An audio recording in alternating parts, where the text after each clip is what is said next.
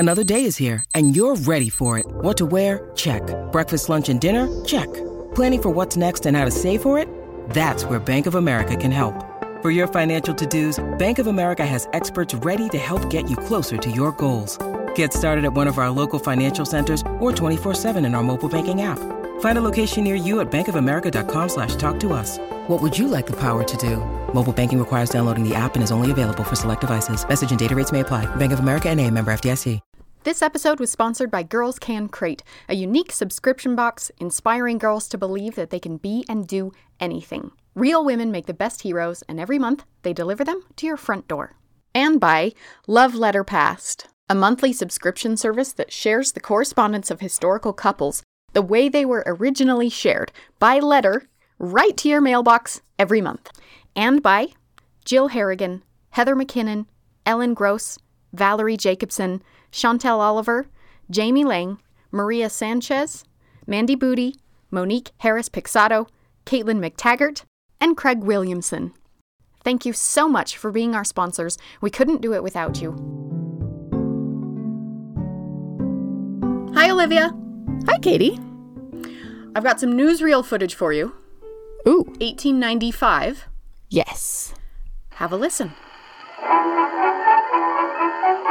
Around the World on a Bicycle. The World, New York, October twentieth, eighteen ninety-five. Annie Londonderry makes the most extraordinary journey ever undertaken by a woman. A young woman of most astonishing courage and determination has just completed a tour around the world on a bicycle. She went all alone and brings back a practical experience of fifteen months in bloomers. In crossing China and Japan, she was shot in the arm by a Chinese bullet on the battlefield of Gassan. Then she was captured by the astonished soldiers and locked up, her fellow prisoners strangled before her eyes. Her trip decided a wager made that no woman could accomplish such a feat. What? Now what? That's a story. Wow! How have I never heard of this? That, My thoughts exactly. What? I had never heard of Annie Londonderry before reading Peter Zheutlin's two books about her. Wow. And Peter Zheutlin, when he learned about Annie Londonderry, he was astonished that he and no one else had heard about her either. Yeah. What, uh, what in the world? This is a story of immense proportions. Yeah. So Peter Zheutlin, he dug in, and in the era before digitized newspapers, this was a massive undertaking to find news coverage of her as she traveled oh, around boy, the world yeah. and to get it translated into English. Oh, yeah. But as he dug, the story just wasn't adding up. Oh, no. Did she not really do it? Well, she did. Annie Londonderry, in eighteen ninety-five, did indeed circumnavigate the earth with a bicycle. Okay. Keyword, with. With. Oh, no. It's a story of what did happen and what didn't happen. Ah. It's a story about the larger-than-life character who undertook this whole adventure. Mm. And it's going to be a wild ride. I'm Katie Nelson. And I'm Olivia Mickle. And this is What's Her Name? Fascinating Women You've Never Heard Of.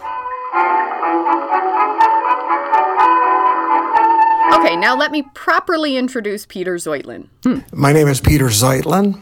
I'm a lapsed lawyer turned writer. He's the author of a biography of Annie Londonderry called Around the World on Two Wheels, and now a historical fiction novel. My ninth book, but my first novel called, called Spin. Spin, that comes out June first. Fun.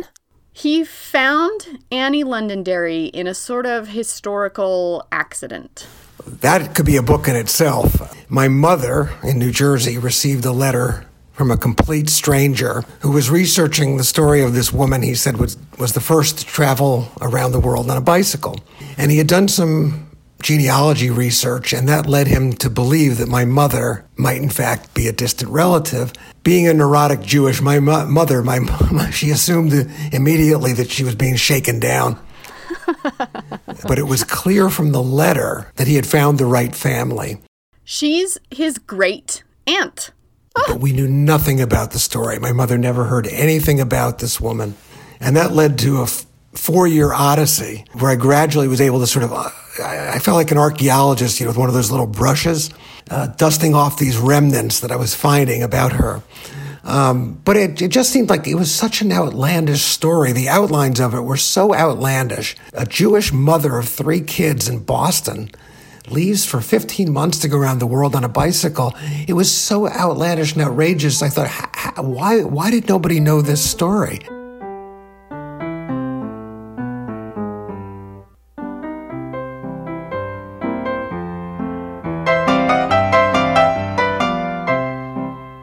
But what made it complicated was that she turned out to be such an unreliable witness to the events of her own life, that she was, in effect, writing historical fiction in real time.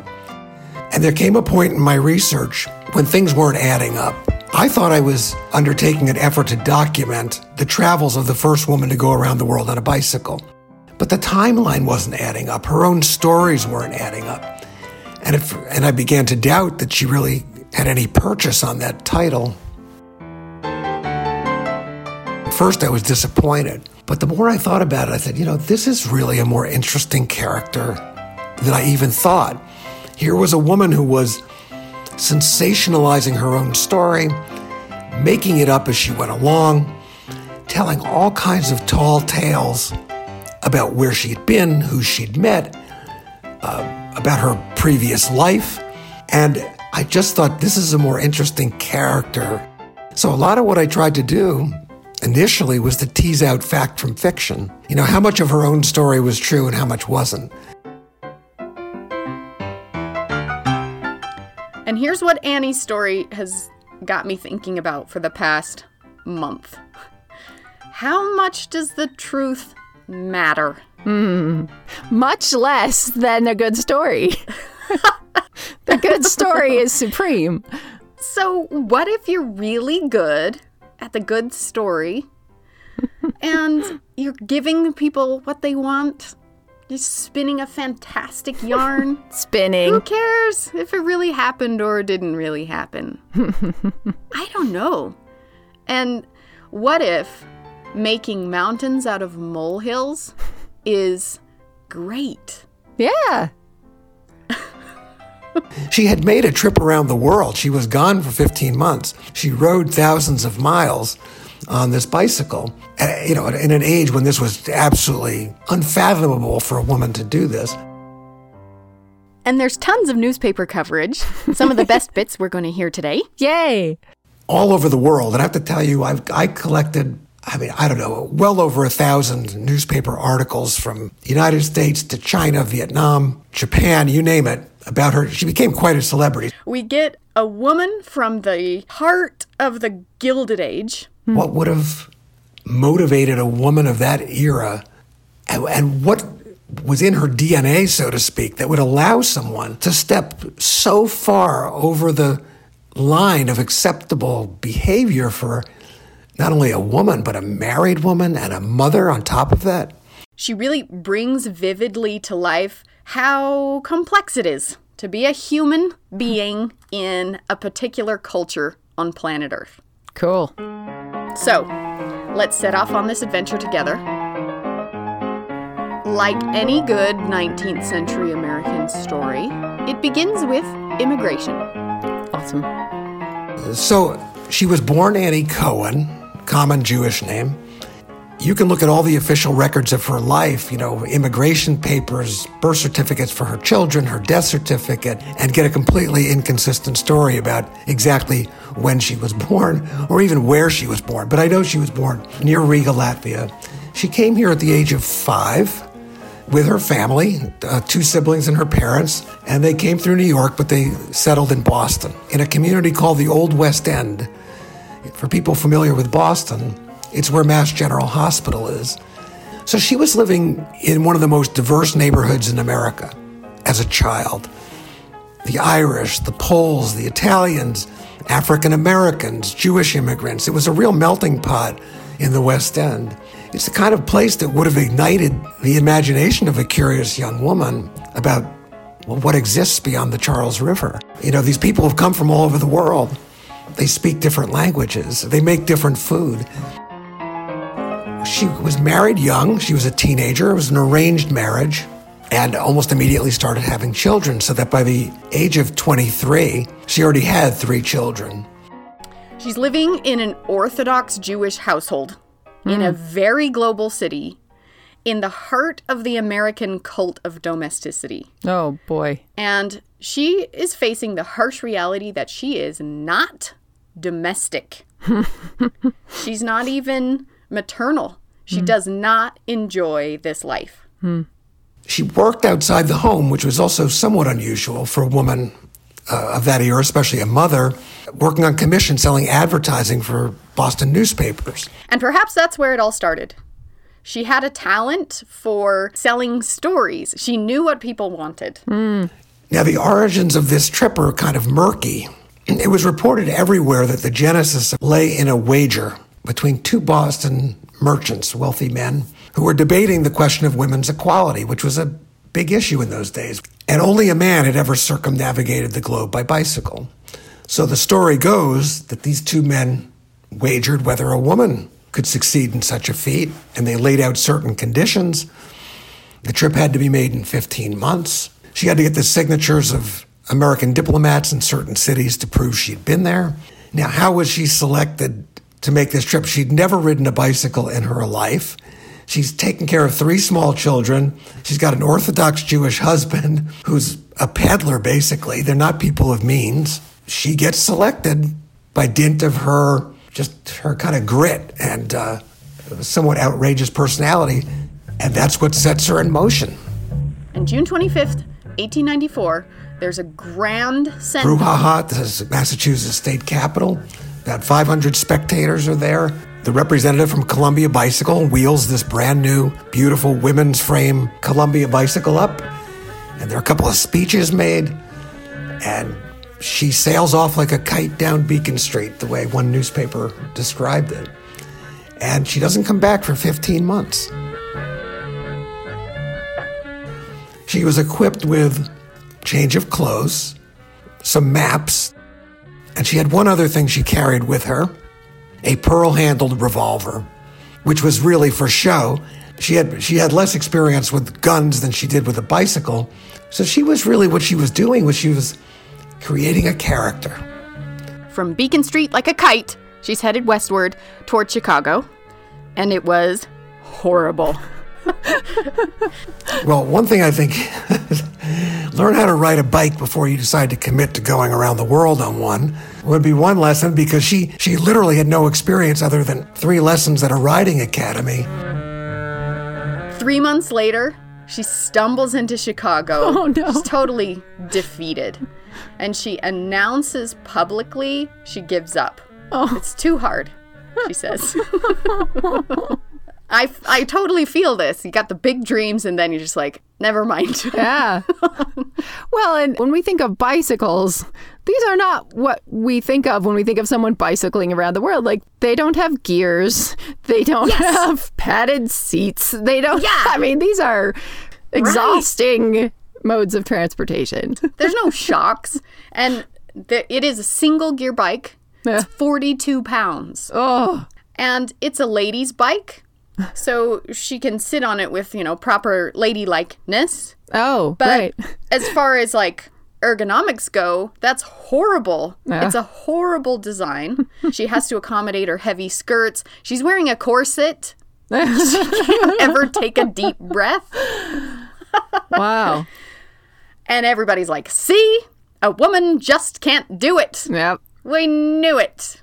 I knew she wouldn't get very far. Well, she better be careful or her uterus might fall out. Exactly. But in Chicago, she meets the folks at Sterling Bicycle Works. And this is a new company that designs quality bicycles. Their motto is built like a watch. Mm-hmm. And they say to her, you know, has it occurred to you at all that uh, the difficulties you've encountered might be solved by riding a men's bike? perhaps abandoning the corset and the skirts would help. And we could even provide you with a bike that is half the weight of the bike you currently have, with the correct proportions and engineering. It could be the bike that is the problem and not you. Wow. And just like that, the wager is back on. Annie unveils her new Sterling bicycle. It's ivory with gold trim. Ooh. Uh, it has no brake. As she goes, she loves to give demonstrations of how she uses her foot yeah. as a brake. And she's wearing new cycling garb. Bloomers, no skirts, corsets be gone. This is a new woman who refuses to give up. And who is absolutely going to get a lot of newspaper coverage just for that outfit. Exactly.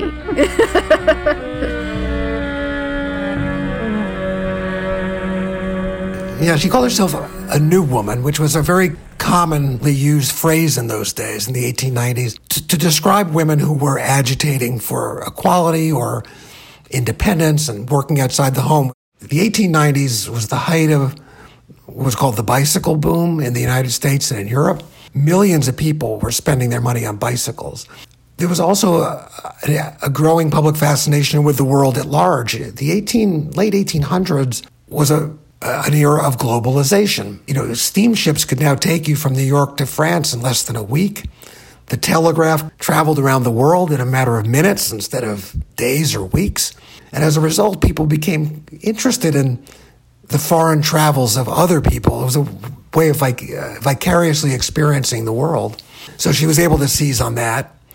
Um, and she seized on the women's movement. The confluence of all three of these can be seen in her story. She was so clever in exploiting all three of them to build her fame. If she's going to make it in the fifteen months, hmm. she's way behind, but she's not going to give up. She's going to try. Hmm. And given the weather, she opted, instead of going west like she was going at first, she's going to go east. So she's going to go back Ugh. to the East Coast. She's going to go back to New York City. She's going to take a steamer to France. She was required by the terms of the wager to earn five thousand dollars en route and not to accept anything for free, including lodging or anything. One of the things she really was innovative about, and to my knowledge, the first woman ever to do this, to accept corporate sponsorship. Her first sponsor actually gave her the name under which she became famous. It was the Londonderry Lithia Spring Water Company of New Hampshire. They paid her one hundred dollars to hang an advertising placard on the bike, and she rode under that name, Annie Londonderry. I think that served a couple of purposes. One, it served a commercial purpose for her, obviously. But it also obscured the fact that she was Jewish. Going by Annie Londonderry obscured that. And it also obviously has kind of a ring to it. And that's the name under which she became world famous. She must not beg a cent and makes enough money to pay for her board by selling little souvenir brownie pins. She has never had to sleep out of doors except once when she was dead broke and slept at the cemetery in Amboy. Sleeping in barns, haystacks, and under rail fences was a common occurrence, and the raiding of orchards and farms was necessary to sustain life and strength for Miss Londonderry. She sold advertising space. She would rent space on her arm for one hundred dollars for a ribbon advertising bicycle tires, or a perfume maker would pay to have her stitch an advertisement on the thigh of her bloomers. So she made a lot of money. I mean, she had a background in advertising, and that's she put that to work. She she literally became a mobile billboard. The cyclist was introduced as Miss Londonderry, and one would have known at a considerable distance that she hailed from the land of stars and stripes. She had a high old time. Her photographs were bought for two hundred francs apiece. Smith's soap and Jones pills were labeled all over the bicycle at twenty-five cents a spoke. She sampled somebody's milk, gave a certificate of its excellence, and pocketed two hundred francs. And she received a hero's welcome everywhere. But we fancy she exaggerates. Some women do.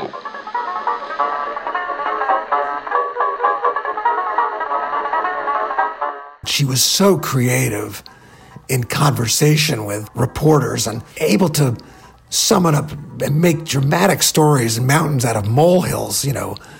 She would take small incidents on the road, and the next thing you knew, she was always just barely one step ahead of death. She always had these stories to tell. Some of the most colorful episodes, as reported in newspapers at the time, were completely fanciful, because she made them up. She didn't run away to join the circus. She became the circus.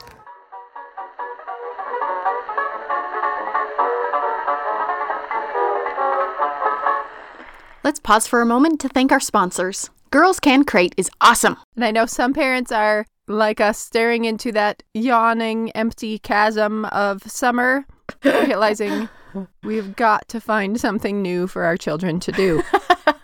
That's where Girls Can Crate is a lifesaver. Every month, they'll deliver a brand new real-life shero to your front door, introducing kids to a fascinating woman who changed the world, complete with a gorgeous twenty-eight page activity book, all the materials for two to three STEAM activities like experiments, art projects. For busy families, they have digital subscriptions and mini crates too. Check them out now at girlscancrate, C R A T E, dot com, and use the coupon code HERNAME, all one word, to get twenty percent off your first month's crate.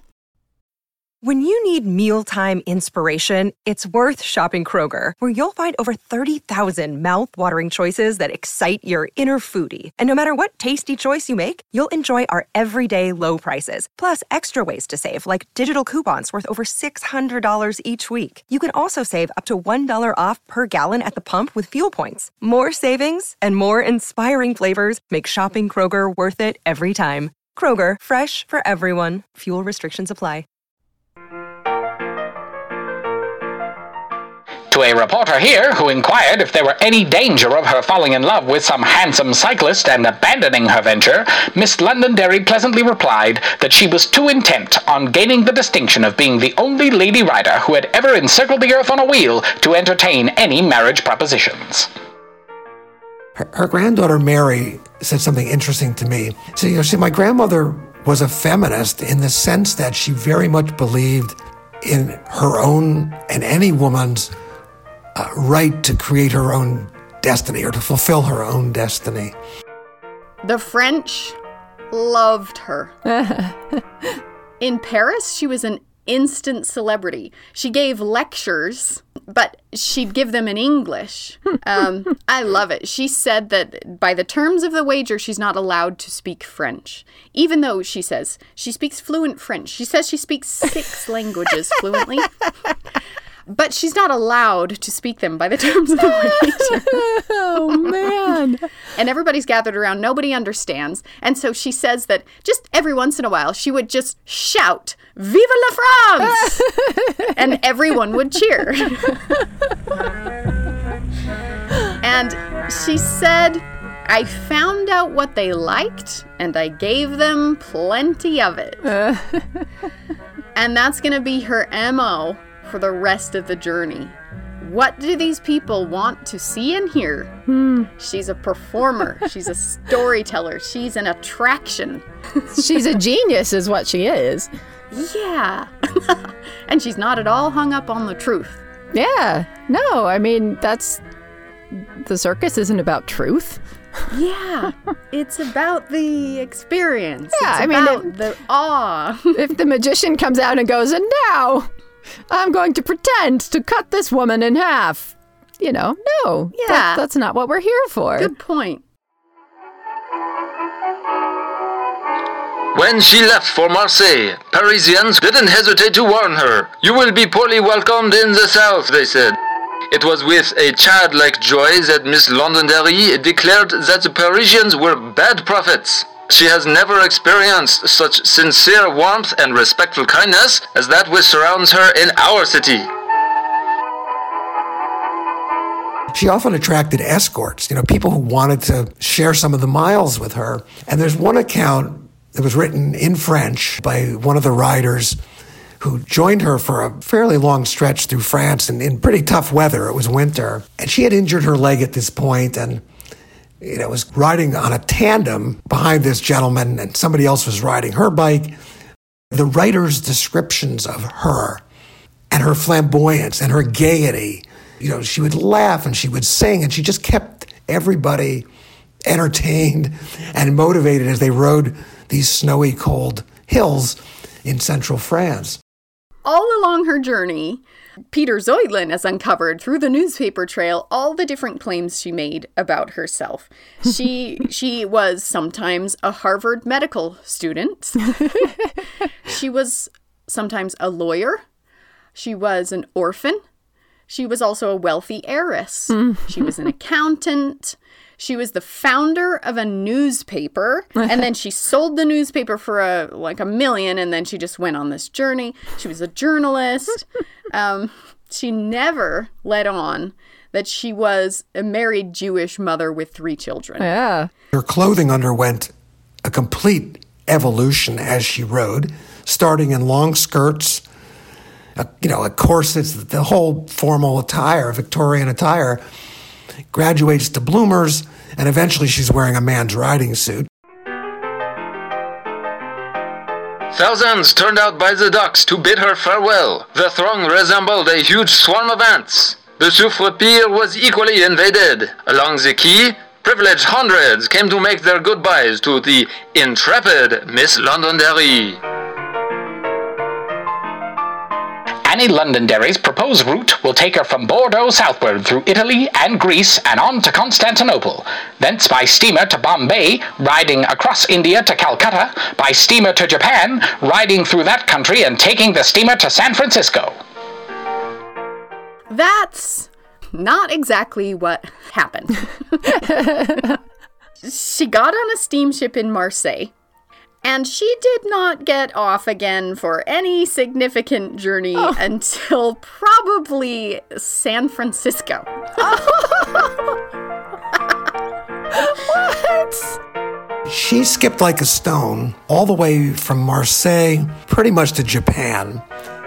So she was doing very little riding. She was covering a lot of ground, or water, for a woman who was ostensibly riding around the world on a bicycle. But boy, could she tell a tale as she went. And as you say, Olivia, she's really a genius. She acted as her own press agent yeah. from the ship, and she would telegraph ahead each port to notify the city that the famous Annie Londonderry was going to be arriving. And she gave the impression she's a huge deal. She would mention her send-off in Marseille, mm-hmm. and she would talk about how they had a brass band and a crowd of fifty thousand people cheering. So, of course, the Newport also wants to have a yeah. brass band and a crowd of people right, cheering. Right, yeah. They're like, oh, man, she's a big deal. Wow. Brilliant. But to give you an idea of how much she would freelance with her own story, she arrives in San Francisco like seven weeks after leaving Marseille, ostensibly having ridden across Asia. She tells all these stories about hunting the Bengal tiger in the company of royalty in India. She says the native princes prefer to hunt in the nighttime, which may be better understood when we consider the fatal heat of the day. The hunting is on elephant back, while the natives shoo up the tiger in his lair. Mister Tiger can make a break in all but one direction, and his cerulean optics are like balls of fire. They make a daisy target for Winchesters from elephant back. Once in a while, Mister Tiger is only wounded. Then he is just too mad for anything. He jumps right up on the elephant's prehensile ear and starts to chewing, so there is a grand rush to shoot or spear the beast immediately. You know, being attacked by natives in China who thought she was a Martian or a, some kind of mysterious spirit. The gentle Asiatic natives seemed bent on sticking their knives into her tires. She was just as bent on them not doing anything of the kind. She wore her bike around her neck like an opera scarf when not riding it and kept her hand close to her gun. Then on to Sri Lanka, Singapore, Saigon. Now, Saigon is a French colony, mm. and they love her as much as they did in France. Delightful news coverage from Saigon. Miss Londonderry is in the process of proving to the whole world that the American race is the most tenacious and strong-headed of the universe, and, furthermore, that women are able to sum up the courage and energy that very few men would be able to match.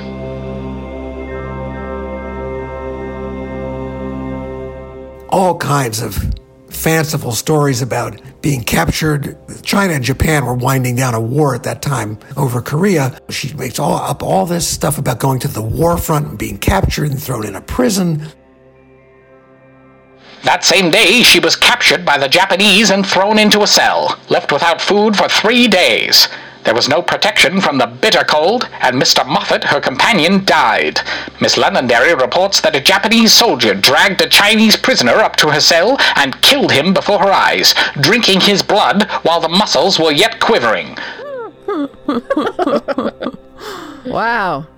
N- none of that happened. Do you even go to China? N- no, I wow. don't think so. Amazing. None of it was true. But she lays out this incredible story that is reprinted in its entirety in one of the major San Francisco newspapers.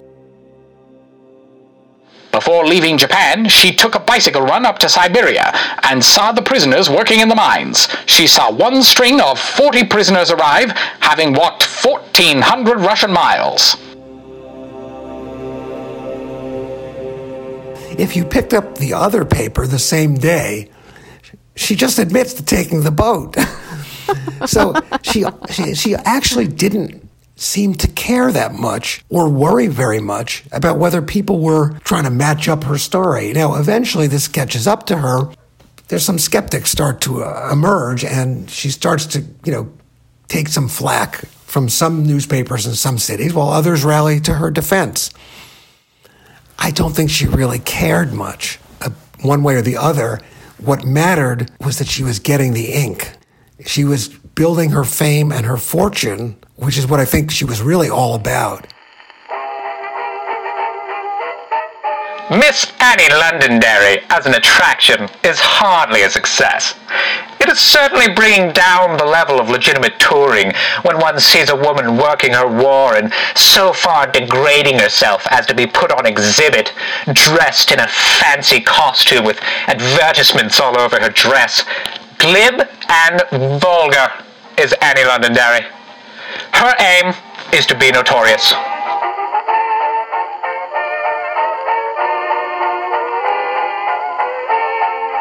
If she succeeds, she is to receive the purse of the wager that prompted the journey, and another victory will be scored for the new woman.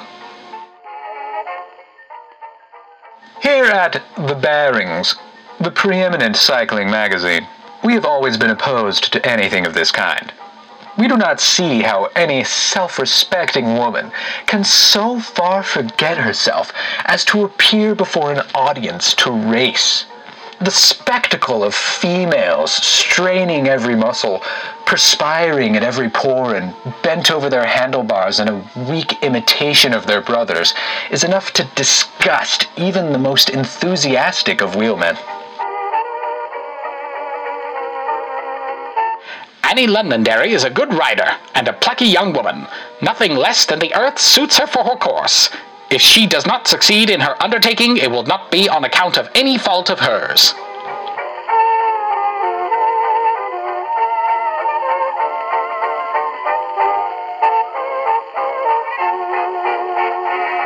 And then she lands once again in America on a steamship in San Francisco. And this is an interesting overlap because this is the era of Chinese immigration to Angel Island mm, that we talked yeah. about in our How Jew episode. Right. Annie Londonderry came in on an immigrant ship. Mm. So now she's going to crisscross the American West on her way to Chicago. And on a map, it makes no sense. And she takes a very circuitous route. And I mean that in the sense of not direct. Yeah, um, where do the railroads go? Very insightful, Olivia. Mm-hmm. Uh, that's what I figured. I mean, she did cycle some long stretches. Right. And we know that because she had companion cycling clubs that were biking with her. But yeah, I think she took a train when it was convenient. Right. In El Paso, Texas, she met with the warmest welcome since Marseille. And her her lecture there turned out to be a major news story. Not so much because of her, though, but because of who was in the audience. Mm.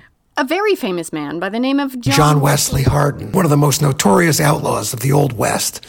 He killed dozens of men, but later in his life had become a lawyer. Uh, he had on-the-job training. Now, John Wesley Hardin so is in love with a married woman, and he wants to murder her husband. But he needs a good alibi. Wow. And on a night in July of eighteen ninety-five, he, he had his lover's husband murdered. He hires only the best. Four men that Hardin has hired, all law enforcement officers. Where was he? He was at the lecture being given by Annie Londonderry, the, wor- the woman going around the world on a bicycle. It sounds like another tall tale. It was all over the news. This notorious outlaw in the front row at Annie Londonderry's lecture. But this one was true. A real brush with fame and yeah. danger. Uh, but she just cycled along, cycled on her way. We actually have no idea how she felt about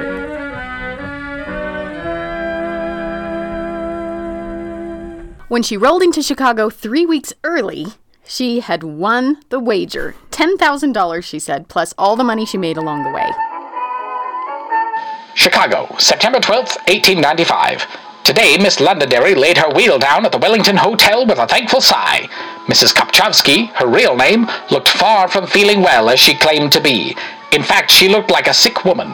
Her arm was broken and bound in a sling, and the last three hundred miles were ridden with it in that condition. It's kind of sadly anticlimactic. Wow. There's no parade. There's no celebration. And she's she's really broken down. But she did it. Mm-hmm. What next? In an interesting postscript to her bicycle trip, the New York World said, hey, this lady can tell a story. Sort of girl stunt reporter, as they would have called her, and wrote a series of hyperbolic feature stories, and some of them were bylined, The New Woman. She also returned to Boston to her husband and family. Uh. And had one more child. But what? She must have regaled her children and her neighbors with stories of her adventures to the very end. Wow. It got me thinking, what if your mother was an unreliable narrator? Mm. A totally unbelievable witness to life. Reminds me of one of your favorite movies. I was going to say it's Big Fish. Yeah. And is that a blessing or a curse? It's a blessing to everybody except their children. Yeah. We know that stories are powerful. I I personally feel like stories are the most powerful force in human history. Mm. But their relation to the truth is important. But it's complicated. Yeah. Oh, and I think it's very easy to enjoy the story and to go, the story is the most important in retrospect, right? Like, I can look back and go, oh, this is all delightful and the stories from the past. But yeah, in the moment when they're actually affecting people and actually mm-hmm. affecting you, the truth is a lot more important if if it's going to derail your life. But philosophically, psychologically speaking, I've also read some really interesting essays, Elaine de Botton's essay about how we engage with life. Mm. He talks about how there are those who can make much of little, mm. and there are those who make little of much mm. in life, and that maybe it's a gift to be able to take little scraps. You know, if life hands you nothing. Yeah. Can you take the scraps that you have and turn it into something big and hmm. meaningful? Life didn't hand her wealth or fame. It didn't hand her power, opportunity. Yeah. And yet she turned it into yeah. world fame. She took she took nothing and she made herself and her life into this incredible adventure just through her sheer chutzpah. Yeah. What combination of genetics and environment, what has to come together to create someone who's so willing and able to defy all the conventional norms of her time? I I don't know if she even knew. I mean, it it's, you know, this is probably, if she were alive today, you know, you sometimes wonder, would you, would there be a diagnosis, actually? How much was she aware of who she really was as opposed to the character she had created? Yeah, she's, um, it, it'd be very hard to sort of say in a sentence or two who was Annie Cohen. Maybe this is why none of us have ever heard of her hmm. and why Peter Zeutlin had to dig so deep to uncover her story, even in his own family. Yeah. But I, it, it feels like she's such an interesting human. Yeah. Who is Annie Londonderry? I don't know. Do any of us even know where our character ends yeah, and where all, our true self begins? We're all creating our personas all the time, right? Yeah. I really like the idea that we all are creating ourselves. Even if we don't think we are, we yeah. are. So we might as well do it consciously. Yeah. Make ourselves the whatever self we want to be. Yeah. No matter how happy we are in life, we I think we all have these fantasies about uh, another life. We're only given one, and there may be variety within it, and we may have chapters, but we all dream about really breaking free. You know, like if you picture a hot air balloon, what is it like to cut the final tether and sail off? And she that's what she did. She cut the final tether on that balloon and took off. I mean, Who, who doesn't have that fantasy? You know, it, it seems trite. You know, everybody says this at graduation speeches about, you know, trying to fulfill your dreams. It's not so easy. You know, the real the real world is out there. But I do think at least once in life, in some part of your life when you can, when you have a chance, do it for a while.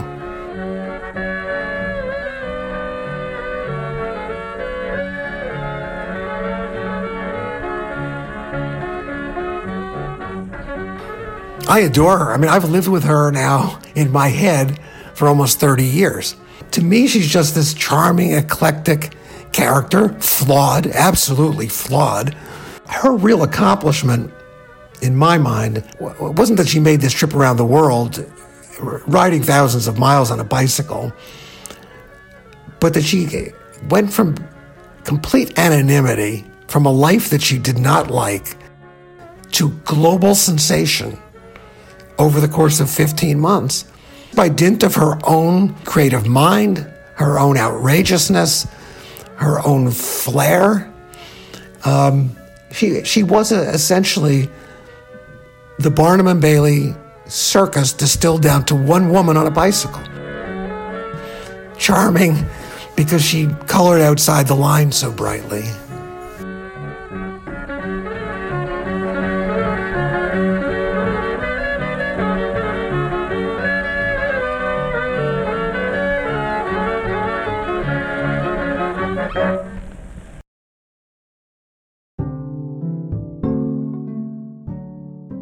Very special thanks to Peter Zeutlin for bringing us the story of Annie Londonderry. You can find his two books, one biography and one historical fiction novel, on our website, whats her name podcast dot com. We link you to bookshop dot org, which supports both the podcast and independent bookstores. Would you like to travel with What's Her Name? We are taking our first ever What's Her Name tour, The Lost Women of England, in September of this year. You can find out more, look at the itinerary, and sign up on our website, whats her name podcast dot com. Just click on Tours. Music for this episode was provided by Jockers Dance Orchestra, Harry Fishpie, the Colombians, the Mind Orchestra, Ves L. Osman, and James Scott. Our theme song was composed by Daniel Foster Smith. You can find links to all this music, most of which is freely downloadable, again on our website. You can also find a playlist on Spotify, the What's Her Name soundtrack, that supports all the musicians who share their talents for a good cause. You can also follow us on Instagram, Twitter, and Facebook, where we post all kinds of additional content each week. You can become a sponsor for as little as a buck a month on Patreon to help make more episodes happen. We truly couldn't do it without you. Thank you so much. This is the final episode of Season ten. We'll be taking a short break, but trust me, we will be back with Season eleven starting June twenty-eighth.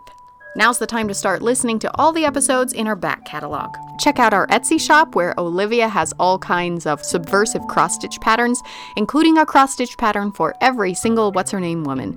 And you can also get trading cards, which will help you remember what you've learned on this podcast and spread the love. Thank you to all of our listeners for sharing this podcast with others. Word of mouth is the only way that we have grown. We are so grateful. Thank you for donating. Thanks for listening.